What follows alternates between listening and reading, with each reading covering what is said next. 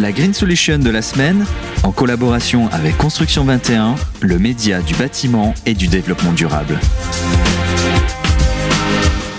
Bonjour à tous et merci d'être avec nous pour ce nouveau numéro de Green Solution dans lequel je reçois aujourd'hui Clara Simet. Bonjour Clara. Bonjour. Euh, Clara, vous êtes architecte pour la société Grand 8. Euh, nous allons avec vous euh, aborder le, projet de la Grange Montsouris qui a eu la mention conservation patrimoniale et démarche opérationnelle des trophées bâtiments circulaires. alors dans un premier temps, est-ce que vous pouvez nous présenter surtout la société Grand 8 Qu'est-ce que c'est? Alors la, la Grand 8, c'est d'abord une coopérative d'architectes, donc c'est une, une OSCOP qui rassemble des architectes, des chercheurs de l'urbain. Donc euh, nous sommes à la fois dans l'expérimentation, dans l'exploration des, des, des, solutions durables et sociables, sociales en, application pour l'architecture. Et, euh, et puis bien sûr dans l'opérationnel et la et l'accompagnement euh, des différents acteurs dans la construction de lieux de vie. Très bien. Vous pouvez nous présenter euh, le projet euh, Grange de la Grange euh, Montsouris. En quoi consiste ce projet et comment est-il est-il né surtout? Alors c'est un projet qui a une histoire assez longue, qui démarre au 19e en fait, et qui donc était une des traces euh, de l'activité agricole qui avait lieu euh, à Paris intramuros. Donc c'était une, une, laiterie en l'occurrence, une vacherie. Donc il y avait euh, un, certain nombre qu'on n'a pas pu déterminer de vaches qui étaient dans cette grange, voilà, qui fait 300 mètres carrés au sol en plein en plein Paris et qui, qui donc a vu le jour cette grange et un ensemble agricole qui aujourd'hui est détruit, mais cette grange a été conservée euh, au milieu du 19e. Et puis, elle était en activité jusqu'à la moitié du, du 20e siècle. Et puis ensuite, elle a connu un petit temps en fait de de, de, de, vocation sociale avec l'installation euh, l'abbé Keller qui rachète euh, cette grange et qui la euh, transforme en lieu d'accueil de scout et accueil social. Et mhm. puis ensuite un petit temps de squat et puis voilà. Et ensuite les, les une grande mobilisation riveraine et d'historiens du quartier et puis au-delà euh, donc une mobilisation citoyenne pour préserver au moment de la, de revente de la parcelle à un promoteur immobilier euh, qui est dans une démarche purement spéculative. Euh, donc euh, les habitants se mobilisent pour préserver en fait euh, au moins cette grange donc qui est une longère, un bâtiment qui fait une trentaine de mètres, avec une belle charpente, qui n'a pas mhm. d'intérêt patrimonial exceptionnel, mais qui est du patrimoine rural et dont l'intérêt principal est d'être dans Paris. Alors je crois que pour ce projet, vous avez privilégié des matériaux bio et géosourcés.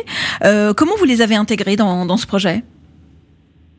Alors, je vais juste revenir sur donc l'historique. La, la, ville, je, je, vais juste terminer là-dessus. La ville rachète la parcelle et, euh, et donc euh, sous, sous l'impulsion des habitants pour en faire un, un lieu qui aujourd'hui va être destiné à un lieu culturel, donc euh, des, des, Circus Next, une association de circassiens qui va qui va l'occuper et qui l'occupe déjà d'ailleurs.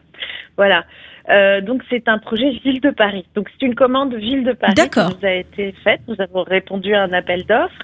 Et donc l'intention aussi déjà de la Ville de Paris, est-ce que les biosourcés soient présents sur cette mhm. parcelle, sur cette opération et cette restauration? Donc euh, euh, l'intégration de nous de ces matériaux bio et géosourcés, c'est quelque chose qui est très ancré dans, dans nos pratiques.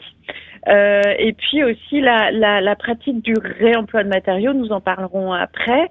Euh, en fait, on s'est assez simplement avec Aurélien Mazurel, qui est architecte du patrimoine et qui était mon co-traitant sur cette euh, sur cette affaire, qui a fait toute l'étude historique. En fait, on s'est on s'est penché euh, assez scientifiquement sur un relevé détaillé de, des matériaux qui étaient présents originairement de cette architecture simple, encore une fois.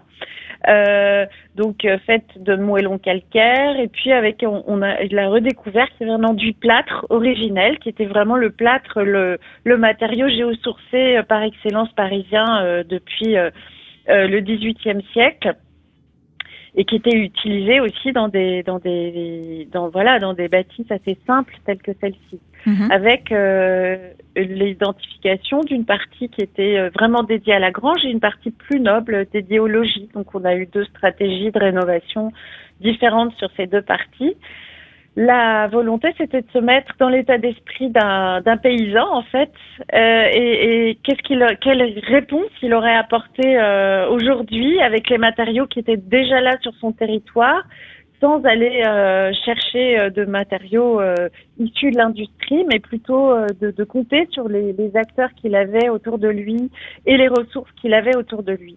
Et donc, on a choisi eh bien, de privilégier le plâtre, justement, en travaillant avec les usines Biojo, qui, qui travaillent donc à la transformation de, du plâtre qui est extrait dans l'Oise, donc dans des carrières du côté de Montmorency, donc très très proche pour à la fois refaire euh, les enduits extérieurs et puis faire un travail à l'intérieur de d'innovation là cette fois d'innovation j'ai envie de dire traditionnelle euh, puisque aujourd'hui la ressource ça va être euh, euh les, fibres puisqu'on a besoin d'isoler les bâtiments ce qui n'était pas qui pas des impératifs euh, dans des bâtiments traditionnels pour atteindre les nous aujourd'hui les performances thermiques sont euh, et réglementaires et souhaitables pour, pour la préservation de l'énergie.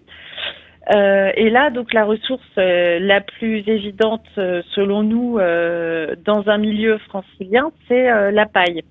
il y a beaucoup de projets là dans les dans les en, en, éco-construction qui qui se tournent vers la paille parce que c'est vrai qu'au milieu parisien, francilien, euh, ben, on a une ceinture céréalière et on a cette, euh, cette espèce de déchet industriel, cette coproduction, puisqu'on on produit le blé pour son, pour son grain, euh, qui est disponible de manière saisonnière et en très grande quantité. Et donc, on l'a mélangé au plâtre pour en faire un, un si vous voulez, un espèce d'aggloméré, mm-hmm. de, d'un aggloméré de plâtre et de paille qui euh, vont constituer le, qui ont constitué l'isolation intérieure du bâtiment. Très bien. Et en matière de, de réemploi, vous nous en dites euh, quelques mots? Alors en fait, le, le, réemploi, ça consiste d'abord à préserver euh, tout ce qui peut l'être. C'est le premier geste, c'est ne pas la première préservation des ressources, eh bien c'est de pas en consommer, pas aller en chercher ailleurs, ne pas les déplacer, et voilà. Donc on a évidemment préservé l'intégrité de la grange telle qu'elle était. On a quand même démoli un, un, plancher en béton qui était qui était sur place et qui avait été euh, très, qui avait violemment dénaturé euh, euh, la volumétrie. L'abbé Keller avait mhm. fait des travaux un peu violents sur le bâtiment.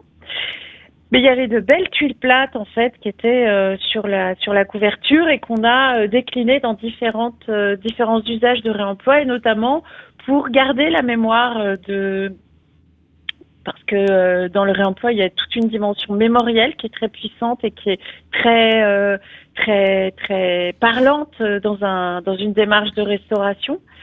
Euh, et donc on a remployé ces tuiles pour euh, pour euh, boucher en fait les, les, les, fenêtres qui avaient été percées par l'abbé Keller de manière un peu violente là aussi, mais dont on voulait malgré tout garder mémoire parce que ce moment social aussi, euh, on souhaitait qu'il y en ait quand même une trace, même si on s'est plutôt attaché à restituer la grange telle qu'elle pouvait être mmh. au 19e euh, au 19e siècle. Donc on a euh, un remplissage de, de, de, des tuiles qui forment un, voilà une matière qui fait vibrer un peu la façade. voilà.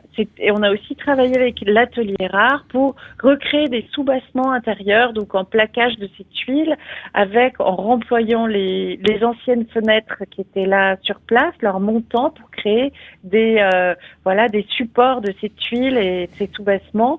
Euh, on a on a produit des photos, je suppose qu'il y aura des liens euh, pour protéger les bas des murs puisque c'est un, lieu qui va accueillir du public et qui a besoin de, de protection et en même temps voilà qui était un moment pour magnifier la matière parce que c'est vrai que la démarche de réemploi, c'est une véritable reconnexion à la matière, à sa qualité, à sa sensualité, à sa sensorialité, et du coup, c'est aussi une manière de, de, le mettre en œuvre.